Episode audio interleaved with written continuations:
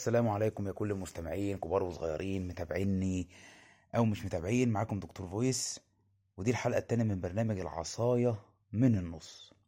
الحلقة النهاردة يا جماعة بعنوان اللغة. هلا واحد يقول لي يا دكتور وانت هتشتغل مدرس ولا إيه؟ أقول له لا يا راجل.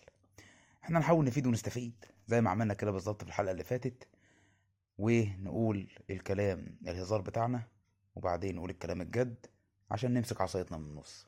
زي ما قلنا الحلقة دي النهاردة بعنوان اللغة. والله يا جماعة هي اللغة دلوقتي اتغيرت. ما بقتش بقى لا عربي ولا انجليزي ولا فرنساوي ولا حتى هيروغليفي.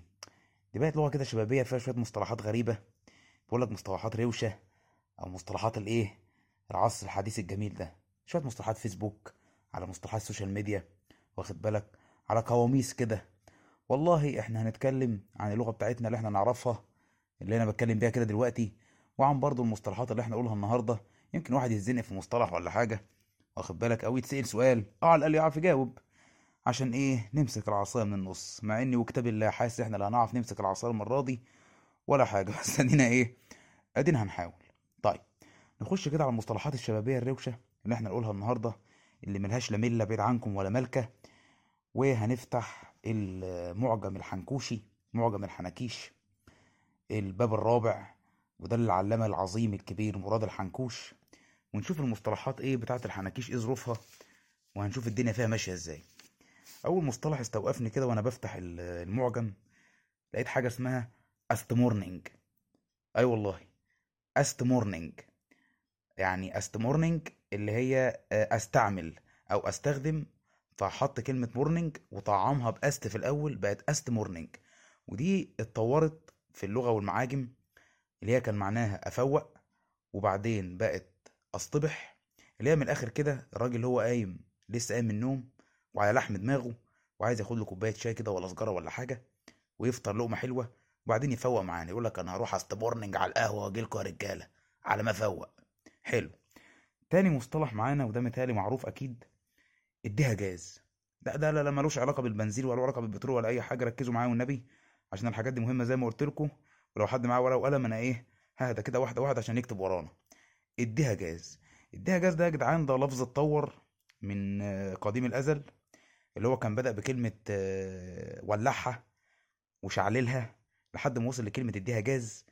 ودي يعني على حسب ما هو مكتوب قدامي ده بيتقال في الخناقات. اللي هو من الآخر الواحد اللي هو بيولع الخناقة يروح جاي رامي كلمة يروح جاي رامي إفيه يروح جاي على ودن ده قايل له كلمتين. فيقول لك آه الواد ده ولا البت دي عمال يديها جاز من الصبح ومشعل الخناقة.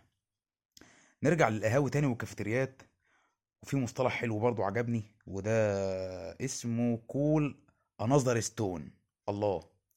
هو عربي انجليزي حنكوشي كده. call another stone يعني غير الحجر. وده اتطور طبعا من غير الحجر لهات ولعة ل call another stone وده على فكرة بقى معلش هندي كل واحد حقه الفنان يونس شلبي لا استنوا كده الفنان جورج سيدهم سبقها وعملها في فيلم مدرسة المشاغبين وقال قلنا another stone يا معلم.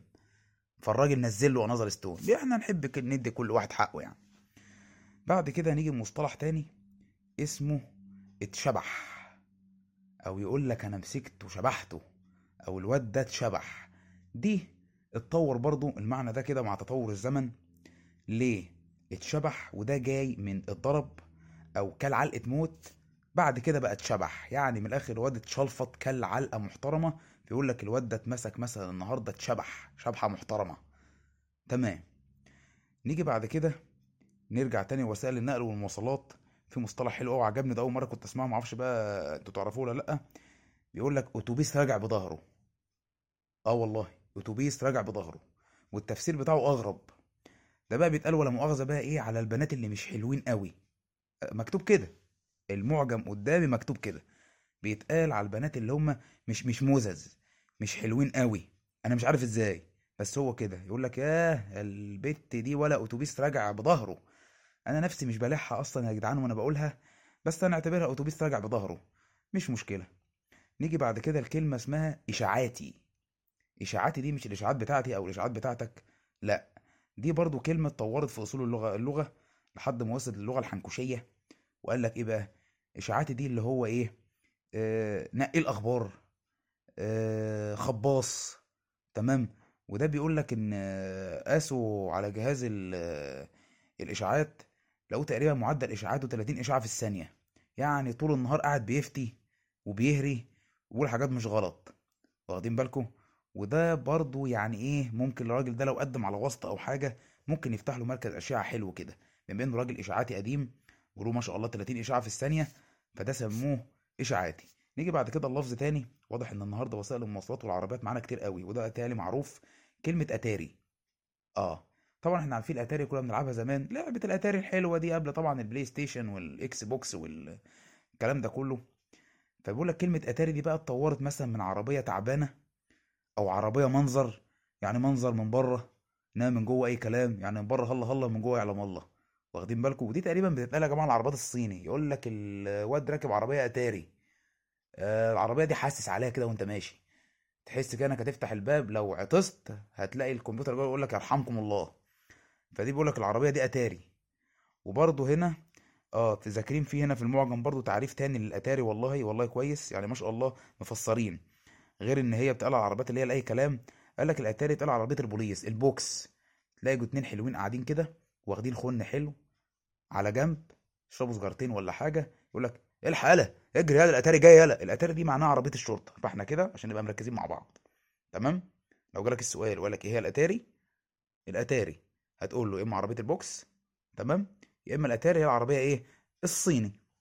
نيجي بعد كده المصطلح تاني بيقول لك إيه؟ الحياة. ها؟ إيه؟ يا باشا إيه الحياة؟ ودي اتطورت من إيه الأخبار؟ وإيه الجديد؟ لايه الدنيا ده على حد علم أنا. لحد ما وصل إيه الحياة؟ وده قصده يعني الدنيا النهارده فيها إيه؟ إيه اللي حصل؟ إيه الدنيا النهارده؟ فهو الناس اختصرت بقى ولمت الكلمة كلها إيه الحياة؟ حلوة.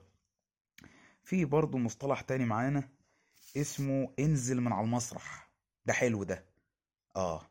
دي برضه جملة ليها أصل اتطورت من حشري أو يتدخل في ما لا يعنيه أو بيدخل مناخيره في اللي ملوش فيه لانزل من على المسرح. الدور ده مش دورك يا صاحبي. انزل يا ابني على المسرح يالا يعني عمال يقول ويفتي ويهري في كلام ملوش فيه أصلا. تمام؟ وشغال شغال شغال شغال كلام تلاقيه واحد طالع له كده انزل يا ابني بقى من على المسرح يا ابني بقى. يا ابني انزل يا ابني عرفتنا بقى يا ابني.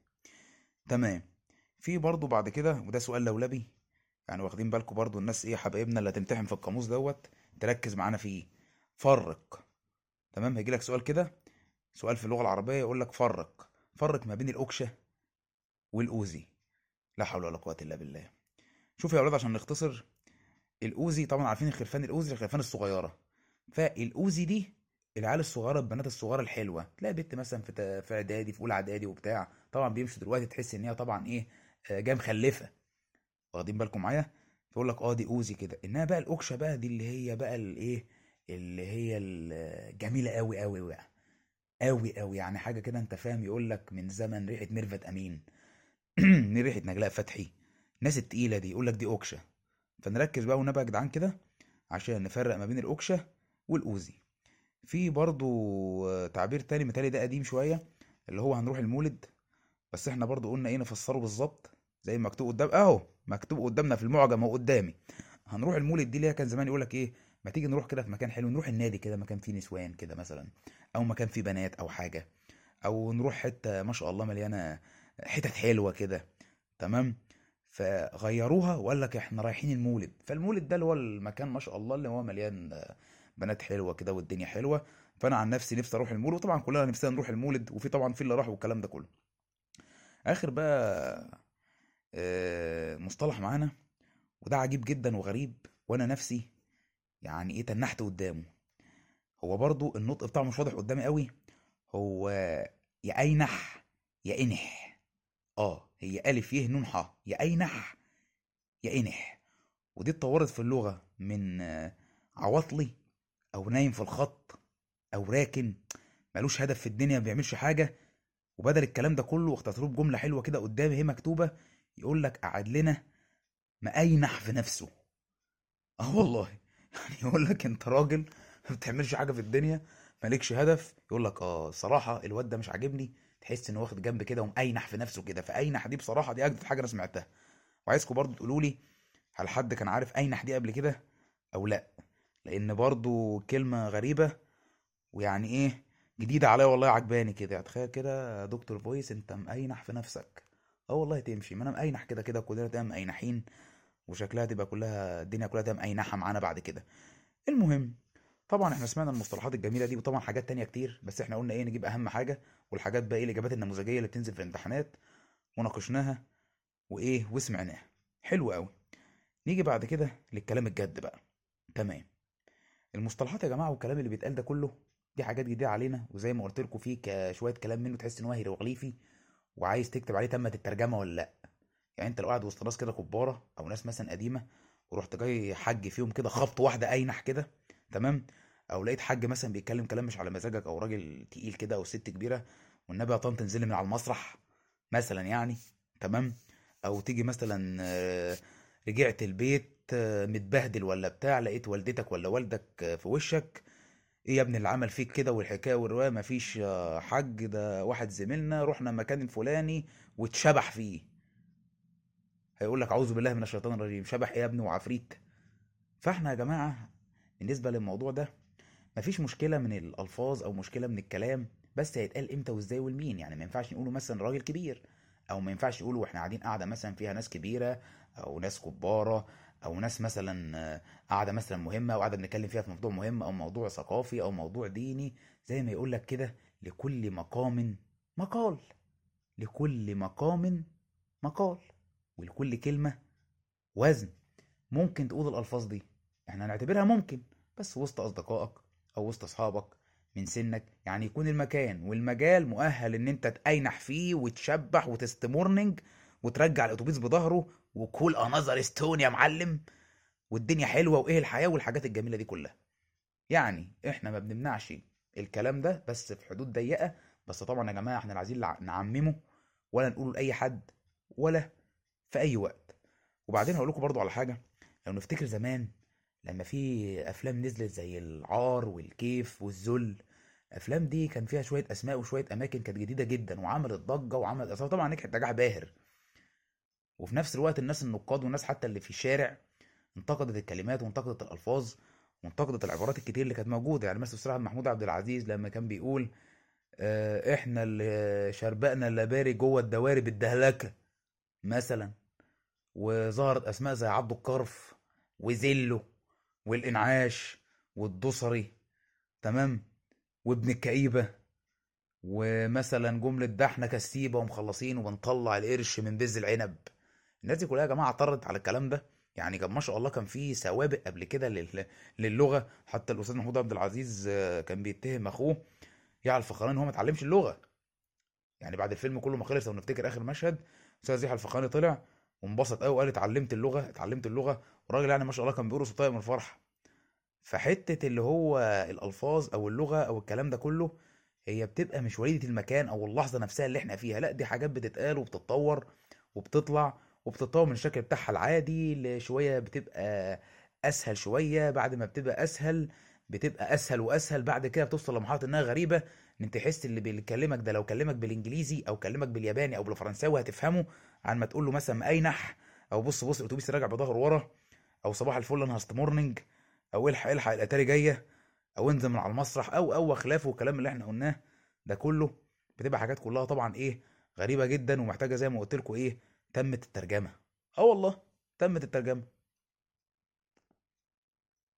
وده زي ما قلت لكم حصل في سنين كتير ومواقف كتير وعلى مر الأزمنة وزي ما قلت لكم ذكرت لكم يعني أمثلة كتير جدا من السينما المصرية زي فيلم الكيف زي فيلم العار زي فيلم الذل زي فيلم مثلا البيضة والحجر للفنان ال- العملاق أحمد زكي لما كان بيقول ومقام سيدي الكتانوني نلعب بالبيضة والحجر وظهر طبعا في شوية أسماء كانت عجيبة جدا تمام وقال جملة شهيرة جدا أنا عن نفسي بحبها اللي هي ويل للعالم إذا انحرف المتعلمون وتشهيص المثقفون فحتة ال- الكلمات أو الحاجات اللي كانت بيكتبها مثلا المؤلفين زمان في ال- السينما أنا شايف إنها ممكن تكون ما تقلش غرابة عن اللي إحنا بنقوله بس دي كانت جمل طالعة في إطار الفيلم تمام؟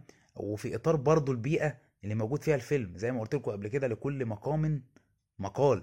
يعني في فيلم الكيف مثلا كان الناس كلها مثلا اللي شغال ديلر اللي بيتاجر في المخدرات اللي قاعد مثلا في وسط قهوة آه، الآلاتية في شارع محمد علي وشارع العوالم والكلام ده كله. معلش يعني ما كانش بيقعد وسط ناس كبيرة أو يقعد مثلا في صالون ثقافي ويقول الكلام ده كله بدليل إن مثلا في الفيلم كان يحيى الفخراني كان بيسمع الكلام ده كله ما كان لا يفقه فيه شيء ولا يعرف عنه شيء. في فيلم البيضة والحجر دول كانوا ناس ما شاء الله عليهم دجالين ونصابين فكانوا إيه برضه بيشخلوا الشخاليل ويشروقوا الشواشي ويشرشحوا المصاري ويحنشفوا بعض دغري. تمام؟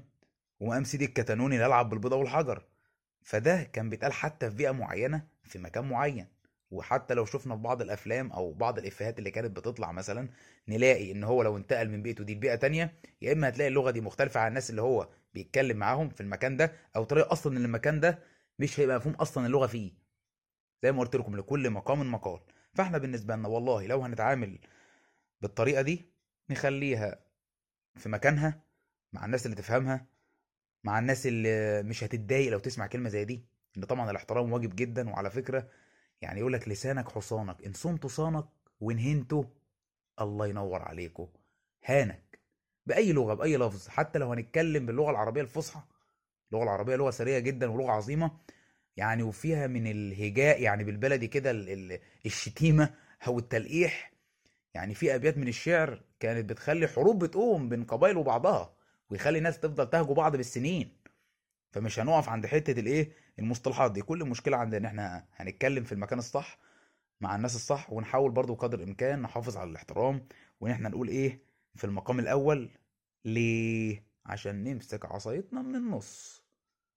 لا نقول حاجة غلط نتعاقب عليها ولا نقولها في مكان غلط ولا للناس الغلط فتيجي علينا إحنا في الآخر. زي ما يقول لك كده إيه؟